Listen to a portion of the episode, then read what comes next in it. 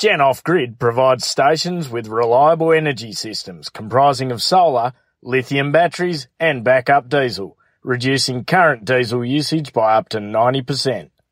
All systems are built and tested at our workshops in Broome, Karratha and Darwin, with proven performance in North Australian conditions, backed by a 10-year warranty, local support and remote monitoring. Visit their website to see systems in action on cattle stations as well as commercial, ecotourism and industrial projects. Learn more at genoffgrid.com. That's G-E-N-O-F-F-G-R-I-D dot com. You're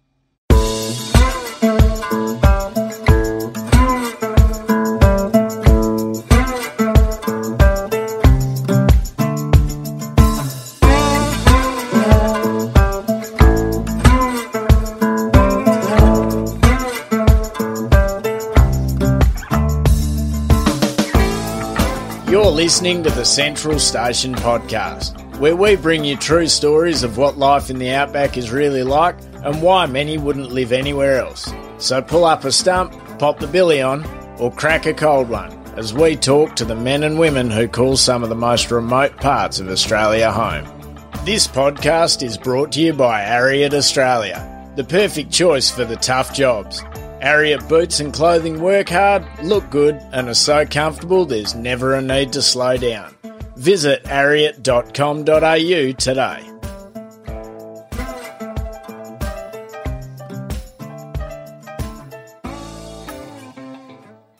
Travelling vast distances to access services is second nature for Rainey Holcomb.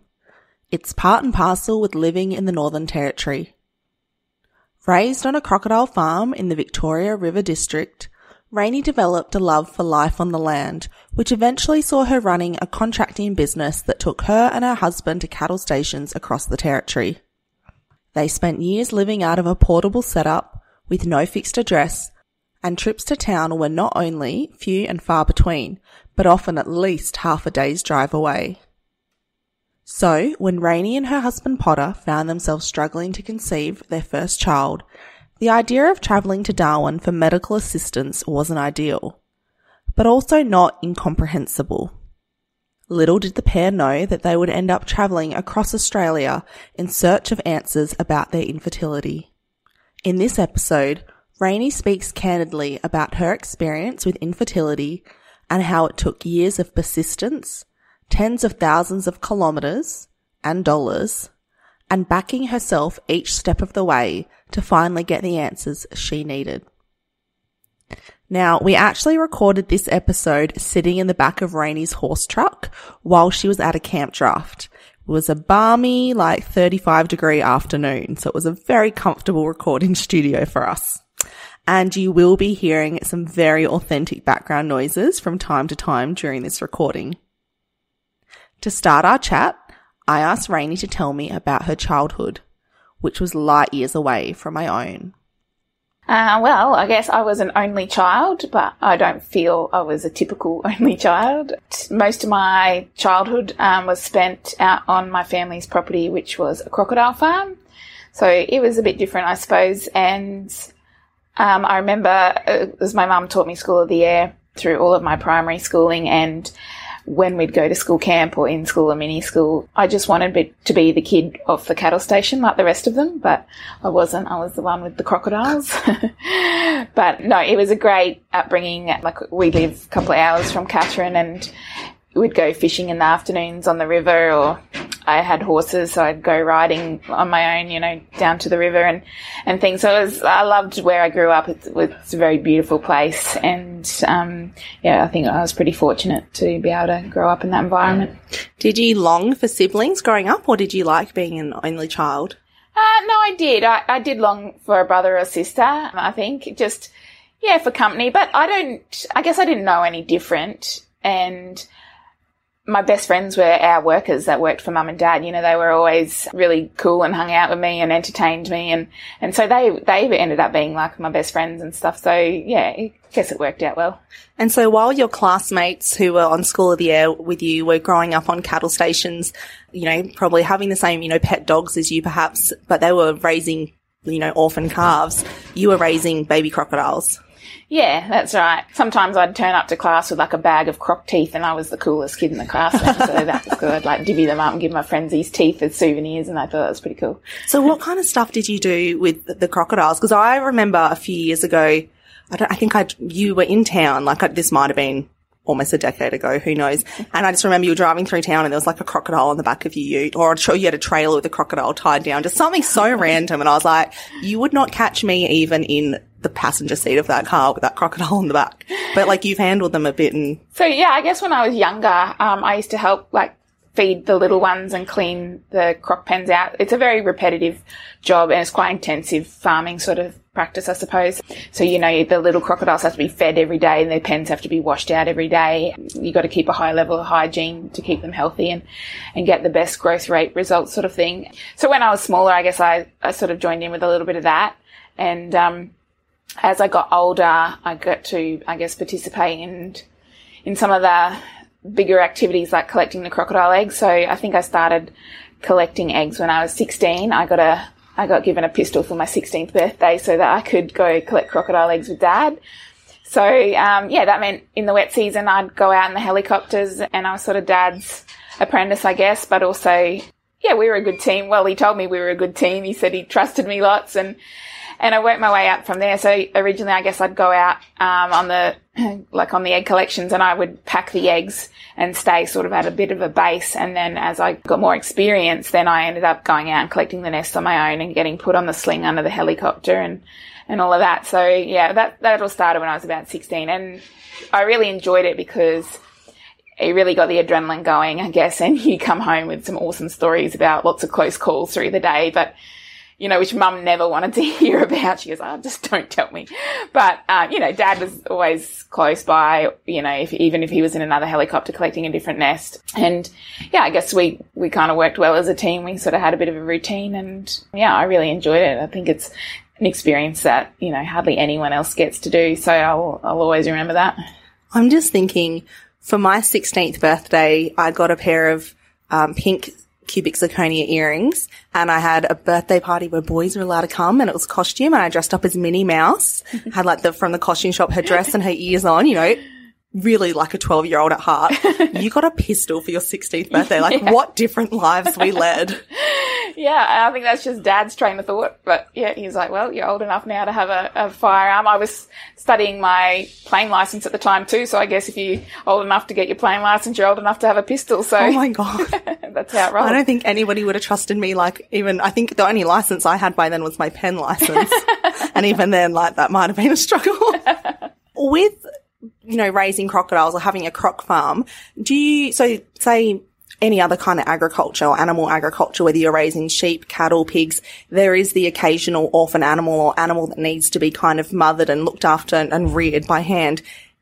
Does it happen like that with crocodiles? Because it's not like, do the baby crocs all kind of grow up with their mum? It's not really like that, is it? Um, no, it's, it's sort of like a feedlot operation, I suppose. So, you know, you'd have, we normally, when we hatch out a nest, that nest stays together in, in a pen and then, you know, they grow. But then as they grow, they, you might get sicker ones or ones that grow slower or whatever. So we used to just sort of have like a, like a hospital pen, like a feedlot does, uh, does, I suppose. So you know, we'd just draft out any little sick ones or ones that weren't growing and they all sort of just got a little bit of extra treatment or, um, you know, maybe different vitamins put into their food and such. But, um, yeah, they're definitely not just put up in a, in a pen closer to the house and cuddled and fed bottles of milk or anything, but they did get a little extra bit of TLC. Yeah. But it wasn't like you, like you're saying, it's not like you kind of, they're not the animal you'd pick up and kind of give a pat to and a cuddle or. No, you don't try and sneak them up to your bedroom or anything. Yeah. No. okay, just checking. I was like, maybe I don't know about this. Maybe that's something you would do.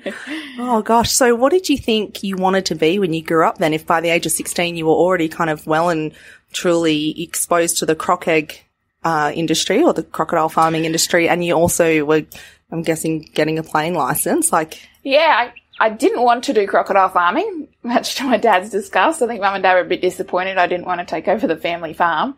Uh, like I love the location, but I just didn't like the whole business idea aspect. And I think that's only purely because I had seen how hard they had to work and, uh, you know, I guess hard work for little gain sort of thing. And, and, um, Yeah, I, I guess when I went away to boarding school, I didn't really know um, what I wanted to do, but I really enjoyed actually hospitality and I thrived in that at school. That that was one of the subjects that I did well in. But as an extracurricular activity while I was at boarding school, I was given the opportunity to study my plane license. So from grade 10 onwards after school, I, I studied for that. So I guess that gave me a bit of direction. So the plan was yeah, I would leave school with my plane license, get my hours up, and then um, get my helicopter license. And whether that was then going to be used in mustering or survey or tourism or crocodile egg collecting, you know, I didn't really have a plan. I just wanted, I guess, to get the license and then work out what avenue I wanted to go down from there. So I did complete the the plane license, but I think once I left school, I kind of realized that I actually um, as I started working on stations, I guess to get experience if I, you know, if I did want to become a mustering pilot and I realized I kind of enjoyed working on the ground more than I did in the sky. So I never ended up, um, going ahead with the chopper license. You've spent, I guess it would be about 15 years now working out on stations to the point where you run a very successful contracting business with your husband. What was it that kind of kept you there once you got there? What was it about being on the ground that, because I think for a lot of people, the allure of being the pilot in the sky is, is that it is very alluring. Um, and a lot of people do kind of have that as a goal, but something kind of hooked you and kept you. Yeah.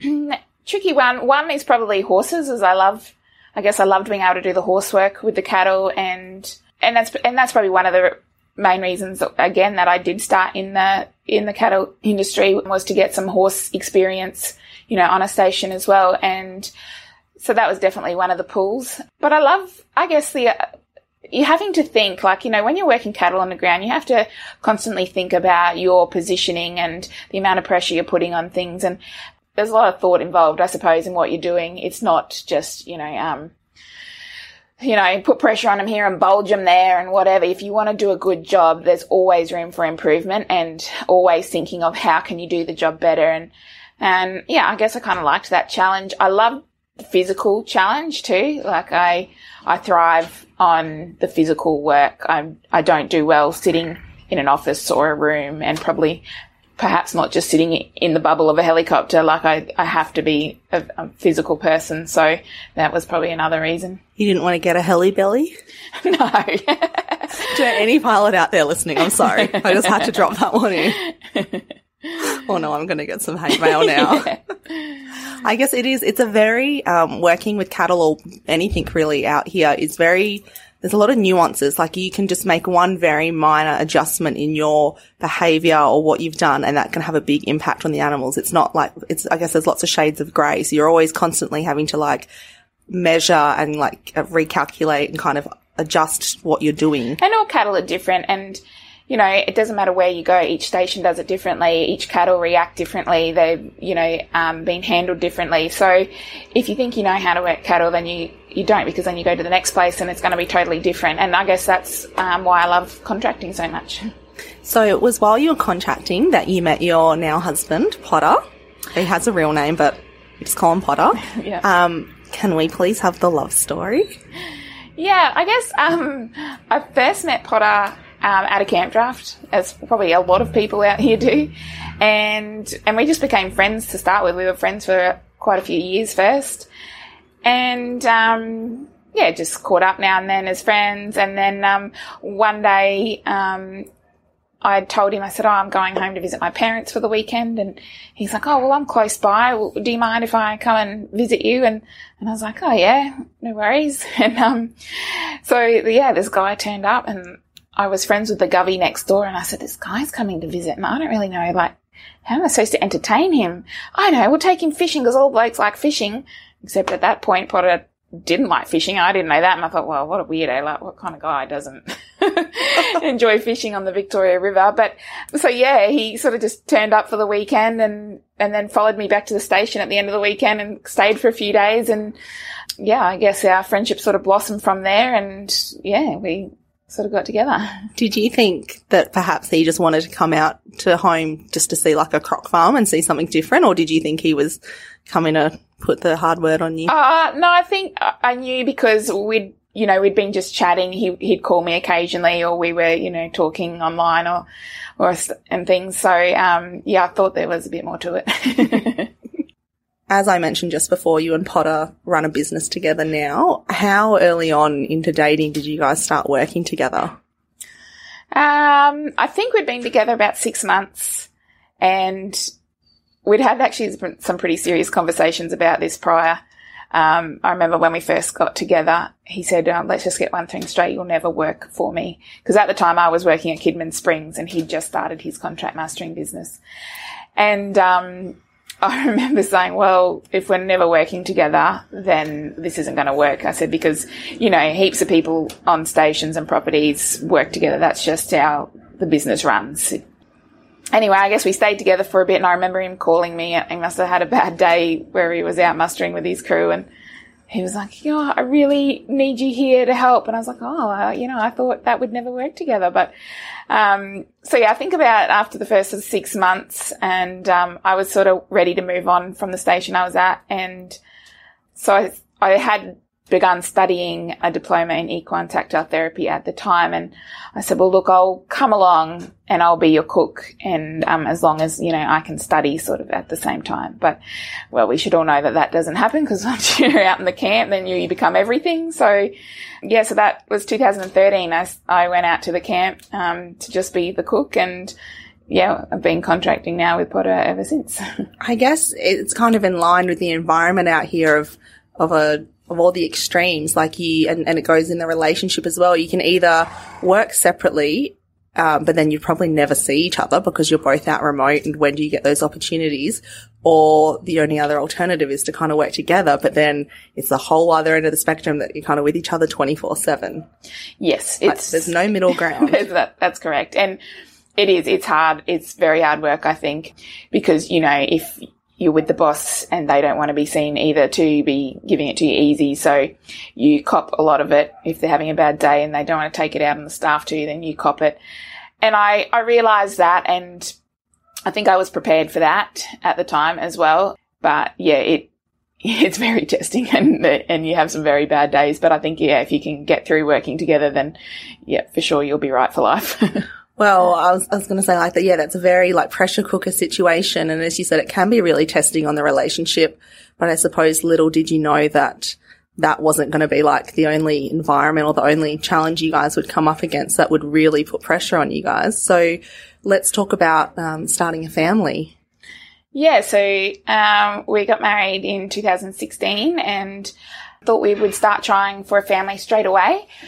And yeah, it, I guess it took longer than we were planning. We, we sort of tried naturally for 12 months and nothing was happening. And so we just saw our local GP and Katherine and said, you know, um, what do you recommend? And yeah, I guess from there on, we realized that it wasn't going to be that easy for us and we needed to look into um, fertility treatment. What did you know about fertility and conception before you started trying? Like, was it just kind of what you remember from being taught in high school or? Yeah, absolutely. It's, it's pretty blind. Like, I don't think we knew anything. Like, you don't even, I didn't even realize, I guess, you know, how to track ovulation and, and that was even involved because, you know, you're always on the pill and, and trying to avoid getting pregnant or whatever. And, little do we know that there's such a small window to fall pregnant into anyway. So yeah, I guess it was a huge learning curve and we were totally blind going into it. We didn't know very many people that had done it. I guess we also thought, we thought that if, if we were going to do fertility treatment, we were just guaranteed a baby. Like, yep, no worries. We'll go, um, we'll do IVF and in a couple of months we'll be pregnant. And, and that's definitely not the case. And I think that was a real slap in the face.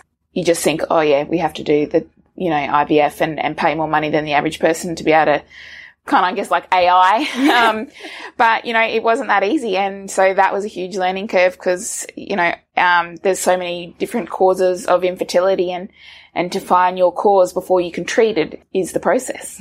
So what happened at that first appointment with the GP and Katherine? Like what was, what were they talking to you about and what did they want to investigate? So yeah, they just did some basic tests, some basic blood tests, um, you know, and they tell you all the uh, obvious things like cut back on smoking. Are you active people? Um, you're not overweight, um, and all of that. Uh, you know, maybe take some multivitamins, check your egg levels, check your sperm count, do physical checks. Maybe we'll check if your tubes are blocked, and and just I guess your your basic level testing for fertility once I guess all our results came back reasonably good, then they referred us then to a IVF specialist in Darwin. So they, I guess, so is that just, is that, uh, I guess standard protocol for everyone? Like if you have some tests, um, and say you've, you know, they say, you know, try for 12 months or whatnot. And then after that, it's straight to a specialist and to IVF. Yes. So I think your first step is that you, you speak with a yeah, an IVF specialist, and then they um, they'll run more basic, what they I suppose classify as, as basic testing. Okay, so you are referred to a specialist. What happens then? Yeah, so uh, we were referred to Repromed in Darwin and assigned to a fertility specialist there.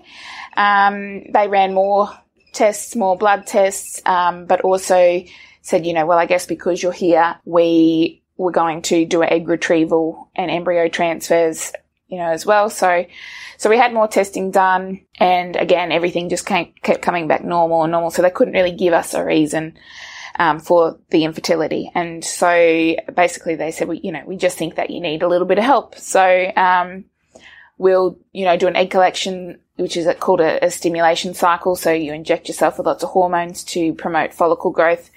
They remove the eggs from you your partner does a sample, they create embryos, and then you have your embryo transfers. So we went along with that and went through the motions of doing that, which is quite an expensive operation. Like that's the whole sort of um, the costs of the medications you require, plus needing to travel to Darwin and getting accommodation while you're up there. Um, I stayed in Darwin for a couple of weeks that it took just so that I was close to services being able to get blood tests and scans to track my cycle. So yeah, we went ahead with that and we were able to get six embryos. Then we began like the transferring process. So we had an embryo transferred and it was unsuccessful. So we tried again and again. So we did three embryo transfers. Um, meanwhile, they had sort of given up on any further testing, saying, you know, there's nothing else that we can test for. Um, and they were basically just telling us it was a numbers game. We just needed to keep putting them in until one stuck. But after three embryos, we weren't really convinced that that was the answer. There had to be something more. There had to be a reason that it still wasn't working. So yeah, we really wanted to get a second opinion because to us, we were just wasting money.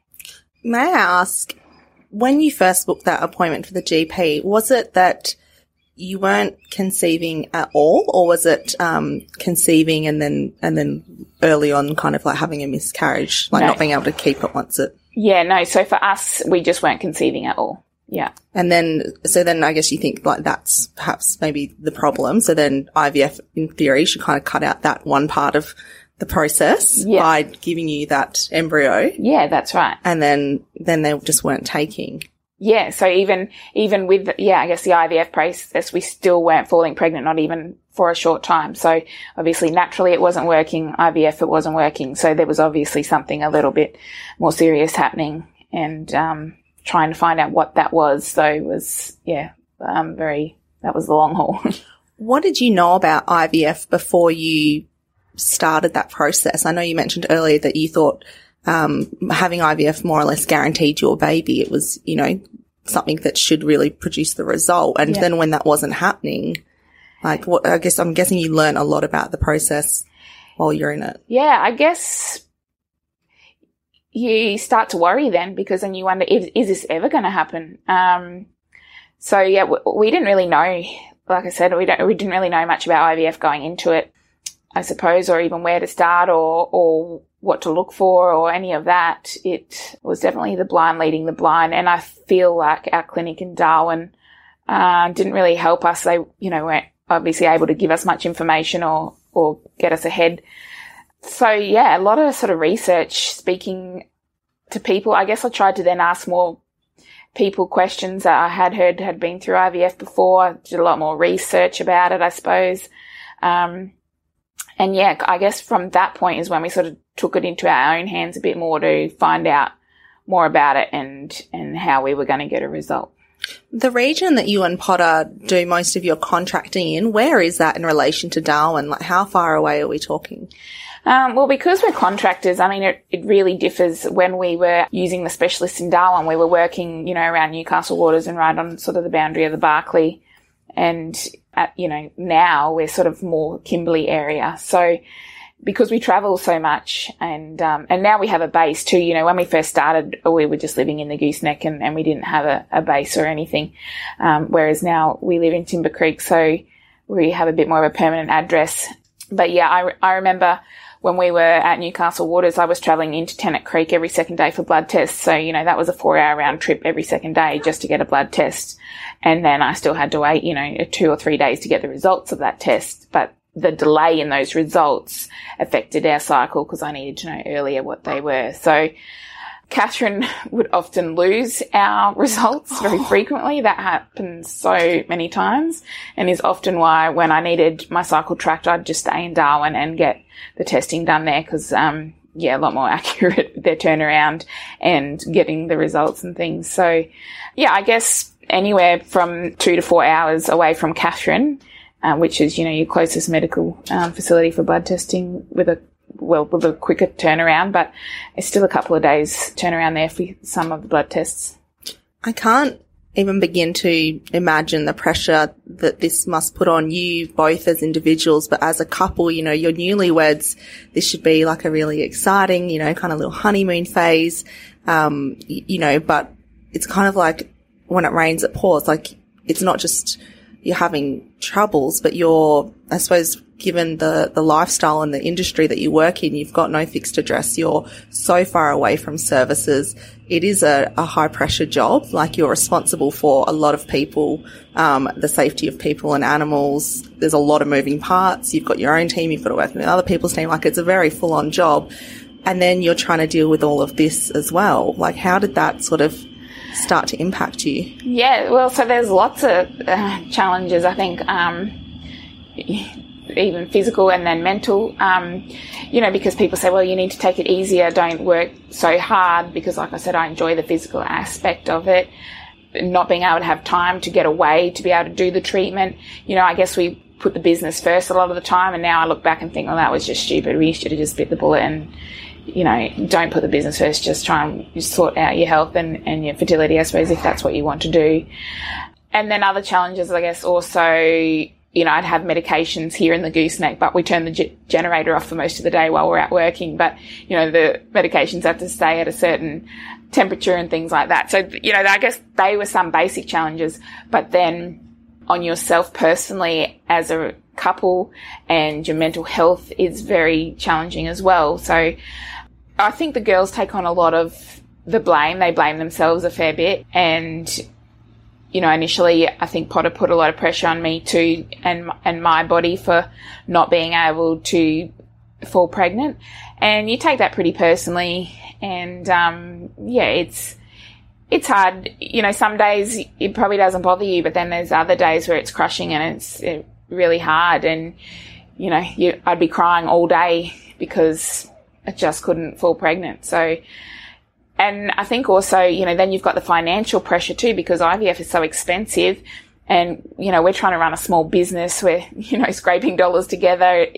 We're financially, it's hard. And it felt like we were wasting all this money on IVF and then my body wasn't producing a result. So, yeah, it created a lot of friction and it was hard. It was, it was a very big challenge. And yeah, I guess we, through the, you know, the blame game around a fair bit as well. And it's, yeah, um, yeah, definitely difficult, but another challenge in life that you overcome together. I know you mentioned before we uh, started recording that one of the reasons perhaps Potter thought, you know, maybe the, you know, may lay with you is that he'd had a lot of testing done and everything was kind of coming up tickety boo on his side. Yeah. Um, but then did, so is it in the process? Do they just usually test like the man first and is that kind of like the first port of call and was it later on that I guess, although I guess it isn't, it's, well, I guess we'll get to that because it was, as we'll find, it wasn't Yeah. you or him. It's, I think there's just less testing for the males. So, yeah, I mean, they we both had the testing done initially, and um, but I think it's just that there's more to go wrong with the female side of it. So, um, yeah, I mean, the men do get tested. It's just they, you know, I mean, all the results originally were coming back that I was fine as well. So there was no reason to blame myself. It's just a mental game, I suppose. But yeah, typically the female obviously has to undergo a lot more testing because I suppose there's probably more loopholes there for things to go wrong.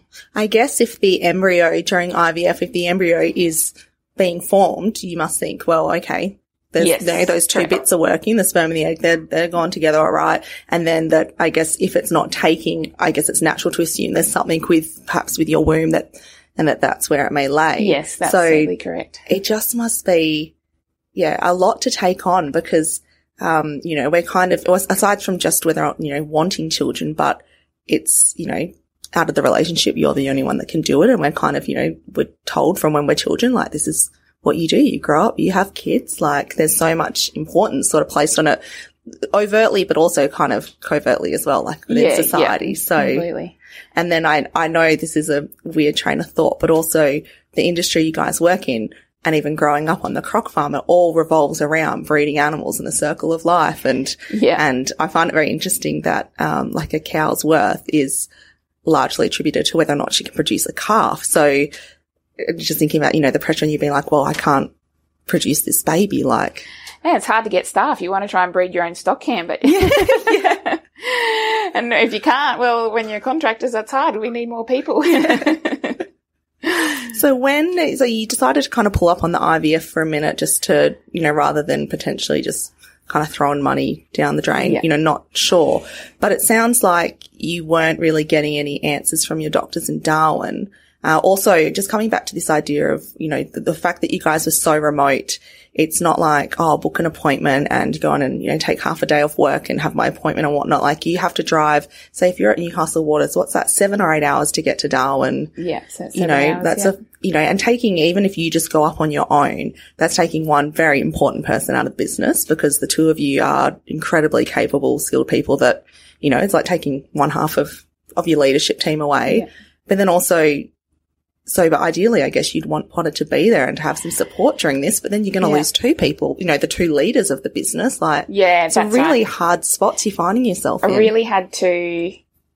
I guess that was another challenge. I guess going through the process was I had to accept that I would be doing as much of this solo as was possible. You know, if I didn't need Potter there for a test or I didn't need Potter there to provide a sample to create an embryo, then he didn't come. Um, he couldn't afford the time away. And so therefore, yeah, it was me going to the appointments all the time, um, on my own. Yeah. That's just got to be even harder, you know, going through, you know, you're both experiencing, I mean, every, like a similar experience, but also very different, I suppose. You know, everyone experiences things differently, but when, you know, you're not both there at like every appointment or every time you're getting a result, like it is still, yeah, like just, oh, that must have been, I don't, Yeah. it feels really silly to say it must have been so hard, but I don't know what else to say. and I think it it depended on on the appointment at the time. You know, I guess if I was just going for a blood test or a routine check or something, um, then I didn't mind so much. But you know, if I was there to get a blood re-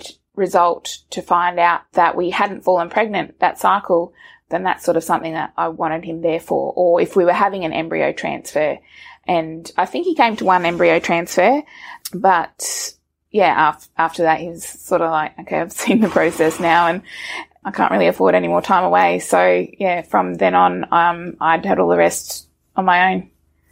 So as it turned out, the reason you guys weren't able to conceive was much deeper and more complex than what the IVF clinic was actually able to, I guess, within their scope of their capability, I suppose. I don't know, maybe perhaps just that clinic, not all clinics. What, I guess when you decided to, to pull up on the treatment for a minute, like what, what do you do next? Like, are you thinking, like, where do we, where do we go? What do we do? Yeah, so I, I guess we just thought um, we needed a second opinion. We weren't really happy with um, what options the doctors were giving us from Darwin. And like I said, you know, we took upon the research a bit ourselves then. I guess we, we kind of made a decision that we were going to have to travel interstate for a second opinion because um, there were no other clinics in Darwin. And if we had to travel interstate, we could go anywhere in Australia because it's nearly four hours from Darwin anywhere to anywhere else in Australia. So, you know, we could have gone to Perth or Sydney or Brisbane or, or whatever. So I guess we were leaning a bit more towards Queensland because we've got family down that way and you know, we asked around. I did, I joined support groups over Facebook and did lots of Google research and heard about a doctor on the Gold Coast. And I thought, well, if you've got to fly to Brisbane, it's only another hour to the Gold Coast and this guy sounds great. So we booked just a phone consult with him initially and he said, um, well, we need you to come down. I want to do an investigative surgery on you, which Darwin had told me. Um, he wanted to do surgery to check for endometriosis, which is quite common with women now. And Darwin had told me I didn't have endometriosis because um, I didn't have any symptoms. They said, so it's impossible. You can't have it. So they didn't actually want to check for it. And so I flew down. I had this surgery and it turns out I had endometriosis. So that was the first box. So we thought, well, perhaps that's the only problem. So I had the surgery to remove that. But yeah, the embryos, we, we did another egg collection and got more embryos and we got our embryos from Darwin transferred to the new doctor on the Gold Coast. It still wasn't working. So after another, I think we might have done another three or four transfers, but our new doctor, each time we had a failed transfer, he would test for something else. He would look for more answers and he, he had a lot of further testing to do, whereas Darwin had sort of run out of options that obviously exhausted all their knowledge.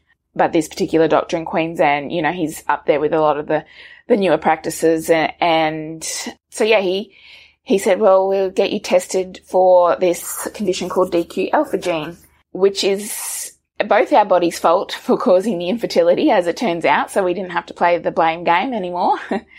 um, so DQ alpha gene is when you um, create an embryo um, there is a specific gene that is too similar. So we would both have the same gene. And I know it sounds like it means we're inbred. and that's definitely what it sounds like, but that's not the case. so what happens is when we naturally create an embryo, um, my body thinks that the embryo is already um, genetically made up too similar to the rest of my body, and therefore it's like a cancer attacking my body. So my body attacks it back. Um, so that what was happening every time we had an embryo Im- implanted, my body would attack it and never gave it a chance to actually implant um, and develop. So you know, I, at that point, I, I, wouldn't even experience a miscarriage um, because I wouldn't get that far along. So we found out that there is a way to treat this, um, but it's very it's, it's a pretty rare condition and it's a bit controversial because a lot of specialists don't actually even believe in it. They don't believe in immune problems. And we're so fortunate in Australia that there are two doctors who offer treatment for this condition. And basically what it does is sort of the treatment helps suppress my immune system so that when we do implant an embryo, you know, it stops my body from attacking it. So yeah, a lot of learning. I feel like we're part scientists now after having to go through all that and learn about all this. And, you know, that, that took another couple of years to actually get to that result. But we were so impressed with our new doctor just constantly trying new things and testing for new things and doing the research and giving us more answers than what we were getting from Darwin and making more progress. So how long was it after your wedding when you first started trying for a family that you learnt about the that you got the diagnosis of the the DQ alpha gene? So yeah, we we started trying mid year um so 2016 we started trying to to begin our family. And I think we were, we would have been diagnosed, um, 2019. I just got goosebumps. Sorry, so you said that. That is a long time. Yeah, it takes a long time. Yeah. And, and so much travel, you know, you and I think that's, that's what sort of hit me now because, um, you you're driving to Katherine, you're driving to Darwin, you're flying, and you know that was our choice to choose, like I said, a, a, doctor in Queensland, but flying there, hiring a car, driving to the Gold Coast, staying down there, having a surgery, coming home, and it, it's exhausting. And again, like mentally, it's a hard process to go to, and it seems like forever. Yes, because you you know, you're looking for those two lines on your pregnancy test every month. So it seems like a long time every time a negative comes up over all those years. One of my best friends has had incredible fertility troubles. It's a different condition or diagnosis, I suppose, to you and Potter. Um, but in similar in a way that it's the combination of the two people that just, yeah. But I, something that we have spoken about a lot and I wonder how it's, how it played out with you as well is it took you three years to get a diagnosis, but before you got that diagnosis, there was no certainty, no guarantee that you ever would, that you would find out if there was a reason and if there was something that could be done to kind of circumvent it, you know, get around it. So how do you decide to, you know, when you're going to draw a line in the sand? I know with my best friend, like, you know, they'll, like you said, you do the um, simulation and they've got, you know, the embryos and implants and, okay, we're going to try these ones. And then if it doesn't take, then you know what? We've been doing this for, you know, five years or more. We're going to, that's it. And then it doesn't work. Oh no, we're just going to do one more. And it just keeps going on and on. And it's so hard. I've just got goosebumps thinking about it. Like it's such a painful process to be like, you know, I guess it's almost like a farmer in drought. Like you know, maybe it'll rain tomorrow though. Like, and so how do you know, you know, do I sell all my cows today and then maybe it'll rain next week and I could have, h- how do you decide, all right, we're just going to keep trying. We're going to keep trying because then you may find yourself 15 years down the road still just trying and, and you wonder like, well, what if we just drawn a line in the sand and kind of tried to, you know, take a different path or move on or, you yeah. know, go down a different route, you know, perhaps adoption or foster, you know, whatever. Like, I just can't imagine how incredibly difficult yeah. trying to find that point is. I think I I was struggling with that a lot because you know we we did have lots of conversations about that, and I think it was something that Potter was able to accept a little bit more than me. I I couldn't really fathom not having kids. You know, I've always wanted kids. I've loved kids, and if it meant I had to adopt, I would. Although I don't think that Potter was sort of in a in a position where he would have been able to adopt but yes, we, we had that conversation and um, it was hard. We, we looked very closely at surrogacy and actually Hallie's embryo transfer was our last attempt before we were going to go down the surrogacy path. So we had a very generous um, and thoughtful friend who had offered to be our surrogate. At the time, though, there was no surrogacy legislation put in place in the territory, and that has only just changed in the last couple of weeks. So that's fantastic to hear. But basically, we would have sort of had to move interstate to be able to go through that process, and that's where we were at. If this last embryo didn't work, we would have um, been going down that path. But yeah, you, you have to look at it at a financially financial aspect as well. You know, can we afford to keep doing this, or do we need to make a you know, have a break and, and put money aside for it? Or do we stop altogether? Or, you know, we, we did, we exhausted all the options. Like I said, surrogacy, adoption, foster care. You know, yeah, can we financially afford it? Can we emotionally afford this? Um, can we emotionally afford not to do this? And to be honest, I don't have the answer. I don't know how you make that call. Uh, I'm glad that we didn't have to. I'm glad we pushed through and, and we got our baby, but I, yeah, it's, I don't know the answer to that one.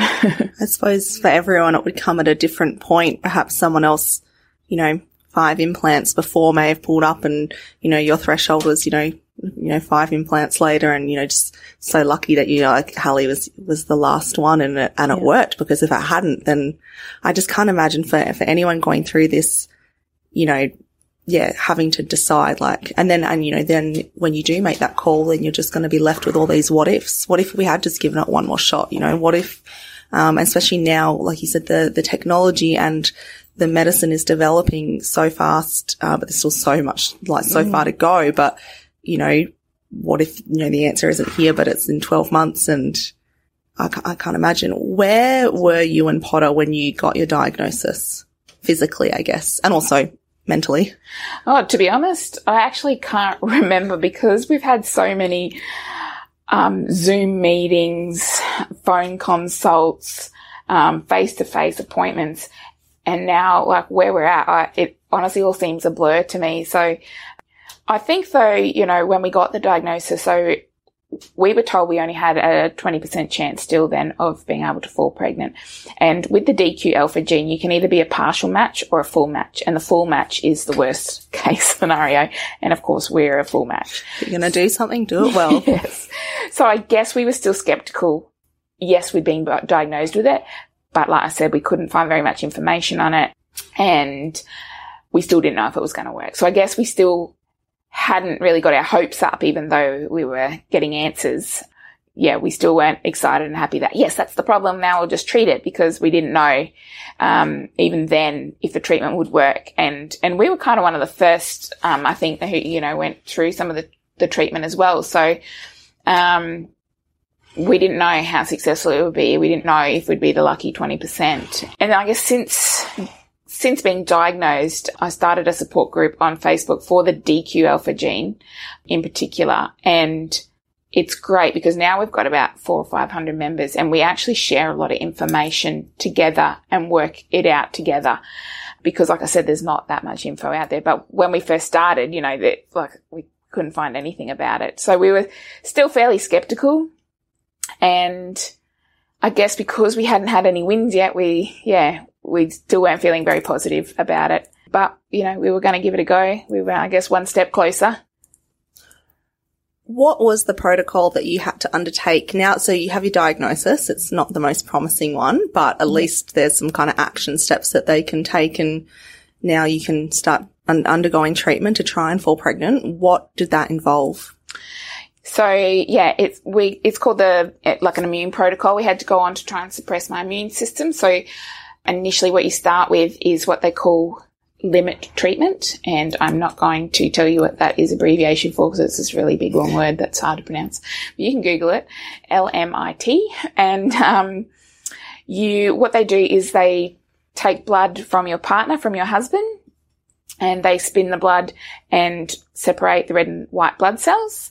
Then they inject the white blood cells into the female and then exactly four weeks later, you have that process done again. And that's the beginning of them suppressing your immune system. Then you undergo your embryo transfers. And if you happen to fall pregnant, then you are put on, um, a series of medications to further um, control your immune system from attacking the embryo. That sounds pretty full on. Um, I know I've seen from your Instagram a lot of posts with, you know, like syringes, needles, medications just can you run us, I suppose, through what you had to do on your end? I mean, aside from obviously what you've just said about having those uh, infusions. Um, yeah. So if you um, fall pregnant, then the protocol that I'm on, and, and it differs still um, with people with the same condition. It slightly differs for every person, but we are on uh, sorry, I'm on. Potter gets away scot free on this. I undergo a fortnightly intralipid infusion. I also have to give daily Clexane injections. Um, I take extra progesterone to help maintain the pregnancy. Um, I'm on aspirin and um, also a steroid. So the one I'm on is a dexamethasone, which has lots of horrible um, side effects. But um, yeah, so they are daily medications that I have to take. And for this pregnancy, um, I have to take them up until 26 weeks. And so with Hallie, you said that was the last implant that you had, but that was under, that was after a diagnosis and under a protocol? Or under, yes. under the treatment? Yes. So um, I think she was the third embryo that we transferred after having um, the limit treatment.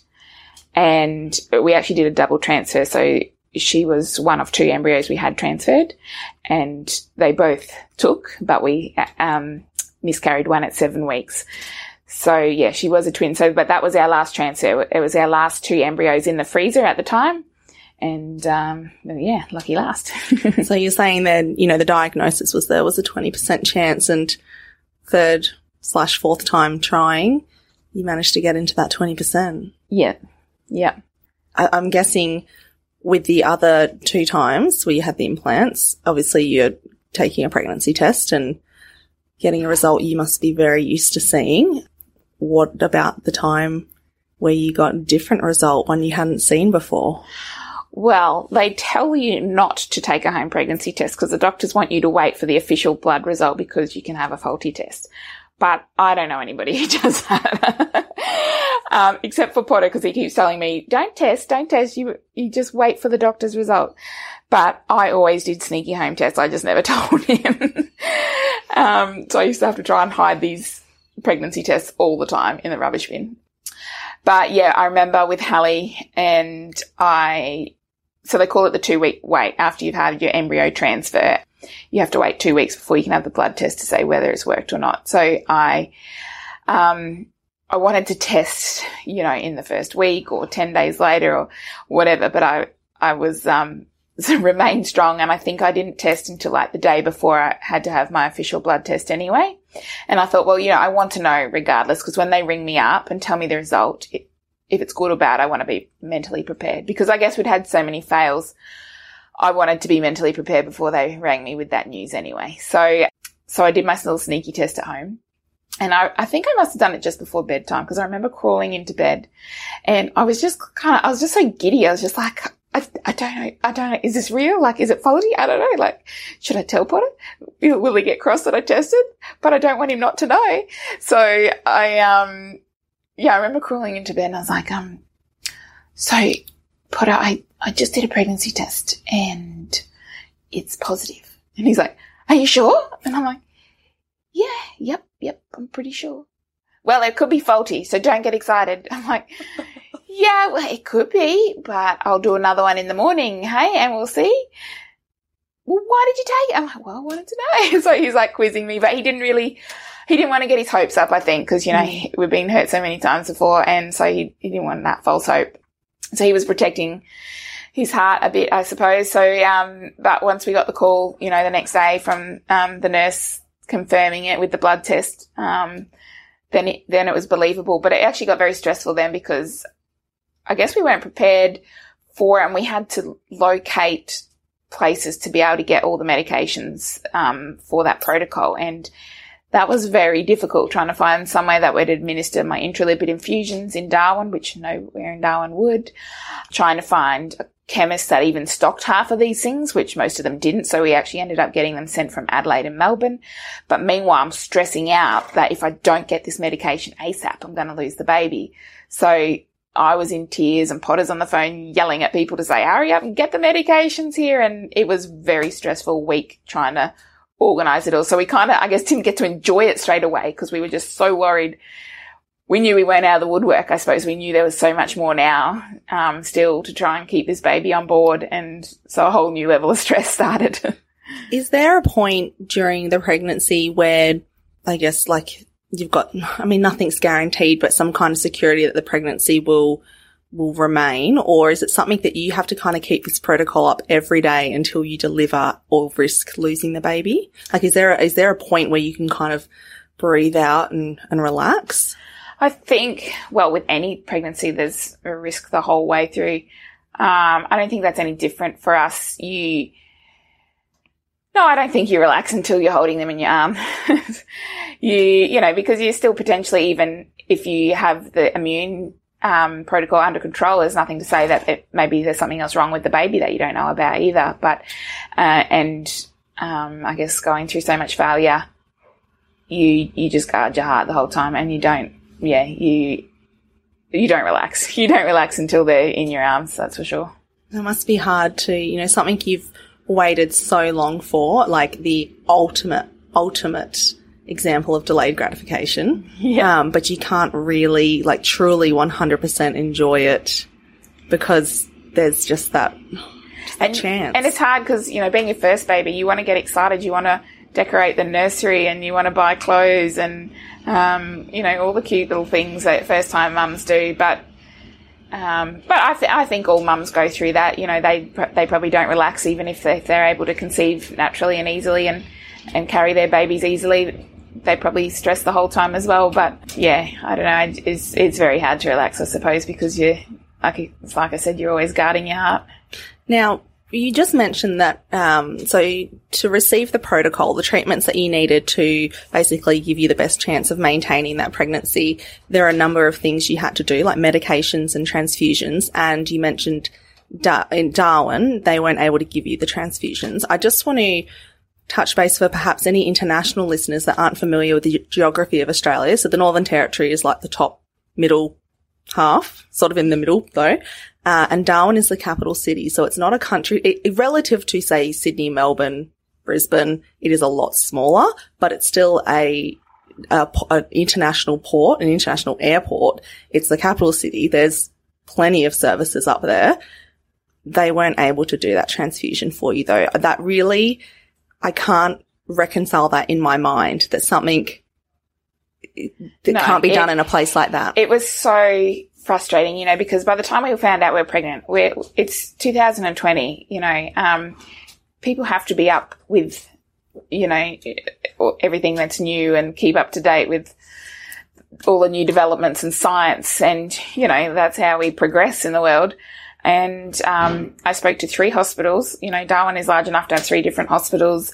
They have um, infusion clinics, they have cancer clinics, they have um, day surgeries, and I tried all of them. I tried private doctors, um, GPs, everything, and nowhere would or could apparently um, be able to administer these infusions for me. And like I said, I was literally in tears. I remember the, the third hospital, I was begging this lady I was talking to and in tears and I, I was just at my wit's end. I just didn't know what to do or where to go. And I was prepared to fly to the Gold Coast every fortnight if I had to, to get these infusions.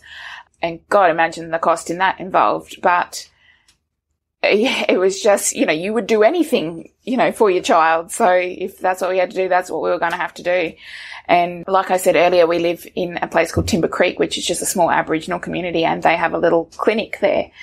And I was fortunate enough that they had a visiting doctor there at the time and she made a few phone calls and spoke to an obstetrician at the maternity ward in Katherine. And they were like, yes, well, if you can send us the instructions and, you know, a referral from your doctor, we'll administer it for you. So even though our capital city wouldn't do it, Katherine started me off on it, which is, you know, a small sort of smaller, obviously centre than Darwin. And then once our small community clinic was comfortable with what I was going through, they then actually took over and continued my infusions. So I don't really understand how come I can have my infusions in a small Aboriginal community clinic, but not our capital city.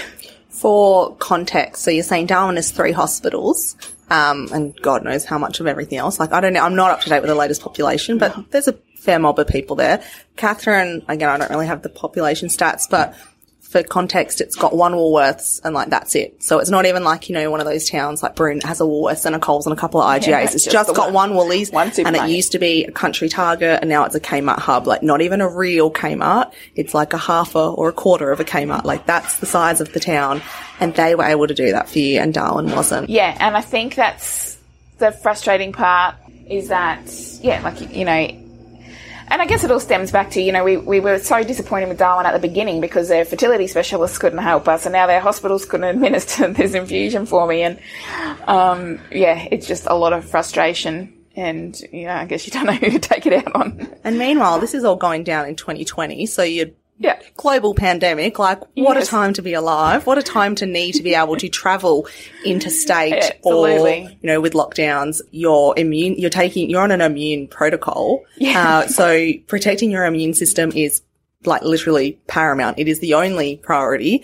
And we're in a global pandemic where my God, like when it yeah. rains, it pours. Like, could yeah. you have any more challenges thrown in no. your face? That's it. And Potter, he was excellent actually because we had all our staff turning up because we found out I was pregnant at the uh, very beginning of March. So that's like the start of our season.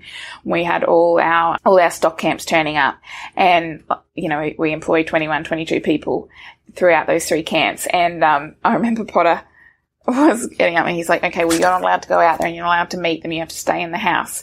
And I was cooking for them all while they were, you know, getting all the gear ready before they headed out bush. And I said, well, Potter, you know, they're coming over for meals to the house. And he goes, yes, well, you, you know, you put the meals outside on the table and then you can sit back inside and you're not coming near You can watch us eat through the window. Yeah, so I was allowed to sit at the sliding glass door with my mask on and talk to them all while i had dinner, but I wasn't allowed to eat dinner with them. And um, I know, like every time if if Potter drove my car down to the roadhouse or the store to pick something up, he would have he'd get all the hand wipes out and sanitize my steering wheel and the door handle. And he's like, "You're not allowed to leave the house. I'll go downtown." So he was very good. He was very protective and and went to all the necessary measures. But yeah, it was. Um, yeah, because I didn't have an immune system, he was very protective of that. And Oh my gosh, that's, Yeah, another that's hurdle. the sweetest thing though. Like, bless him. Just I can imagine him sitting there like wiping down the steering wheel. yeah. Like, wouldn't you just steal another car?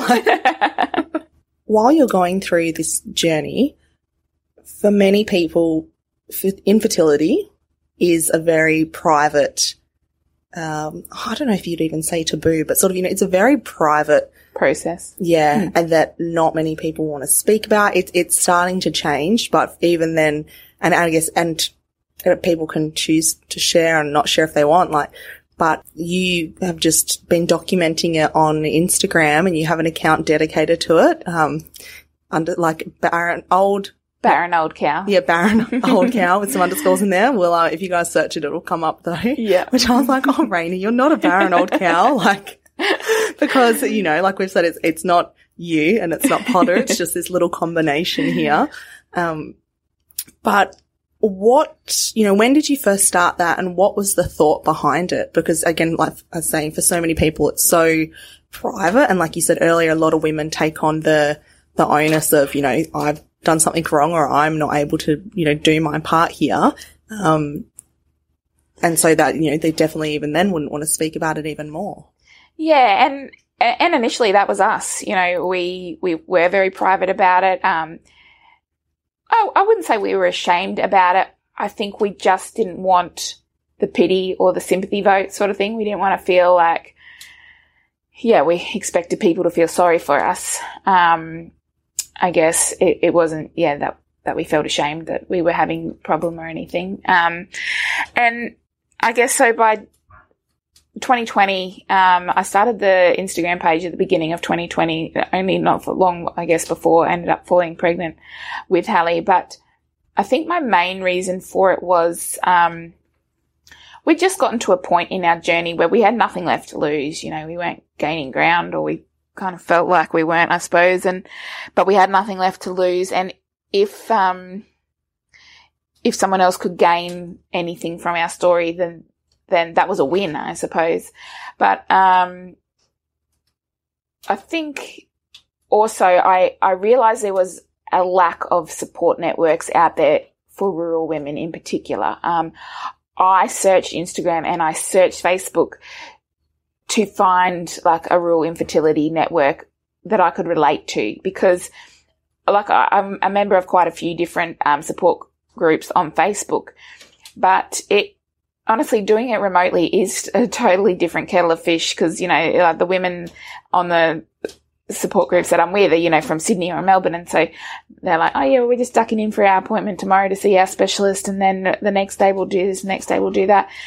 Um we don't have that luxury and it takes months of planning and scheduling and travel arrangements and extra costs and I think I, I had spoken to one of the ladies on the pages and they couldn't believe like the distances that we travelled and the lengths we went to to be able to attend our appointments.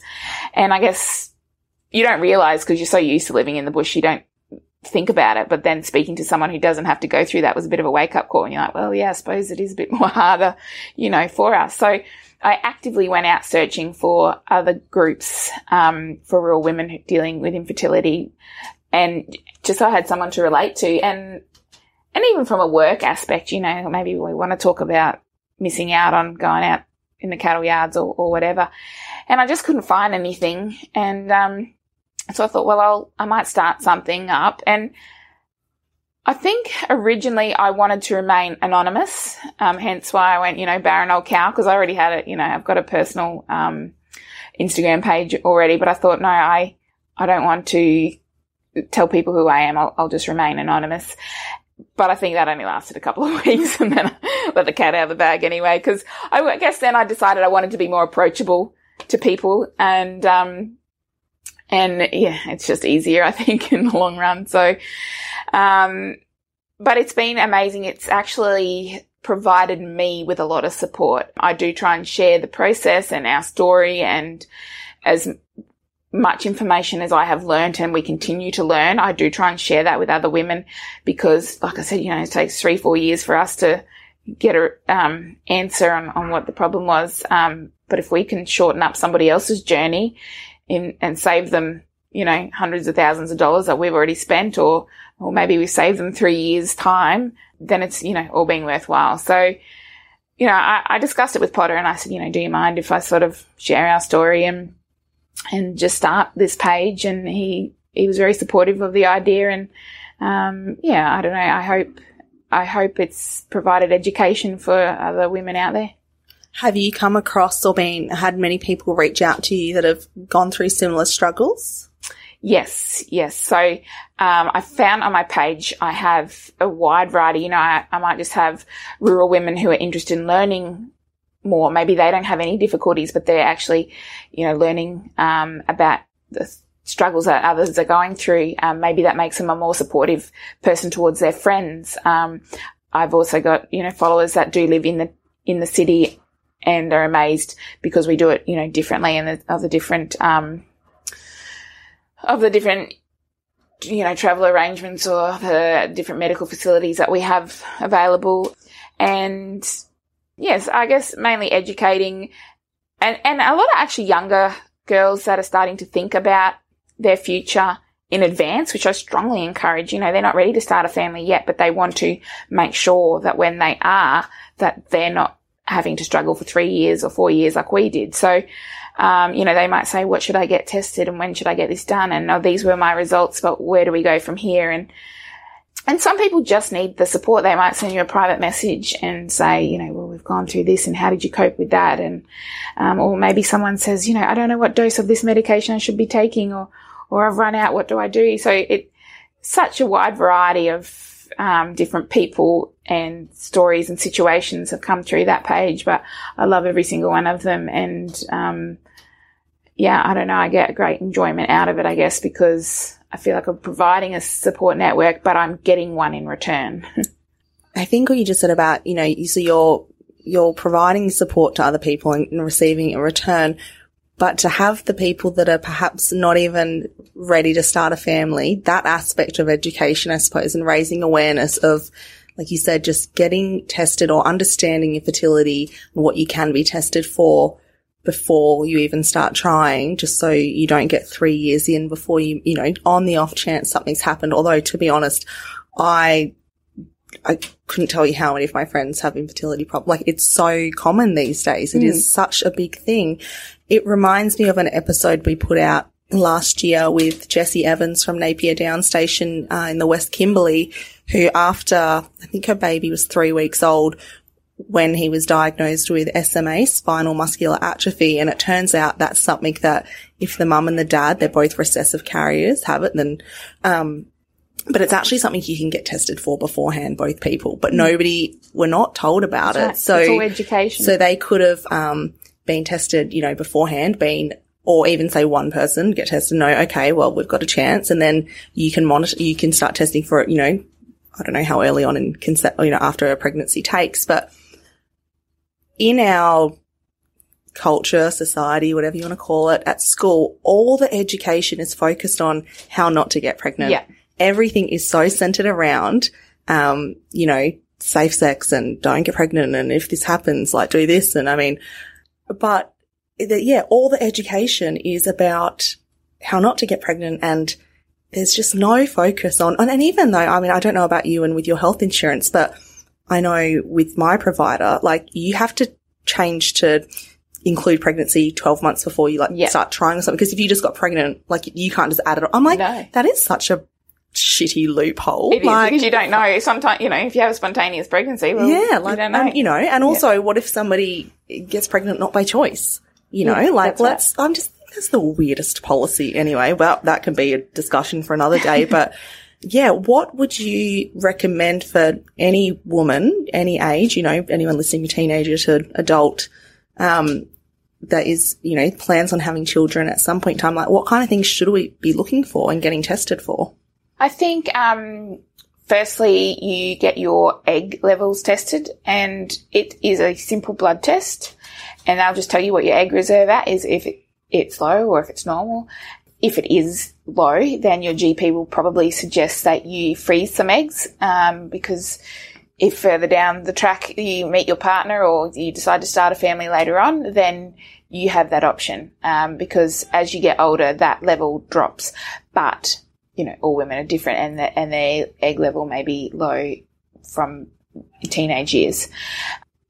I think you can also it, I guess it depends on how far you want to take the testing, but some of it is um, you can get like an internal scan done to make sure that your ovaries, your uterus, um, and your tubes are all normal, look normal, um, not blocked, all of that sort of thing. So just like a physical exam, I suppose, and and that's for the boys as well. You know, they can do that, um, and they can have a test done of their sperm sample, um, and just test um, the motility and mobility of their sperm as well. So, you know, if, if the blokes are keen, uh, encourage that as well to, to get them test, to get that tested. Um, also endometriosis is a huge thing. We have been told for years that period pain is normal. Period pain is not normal.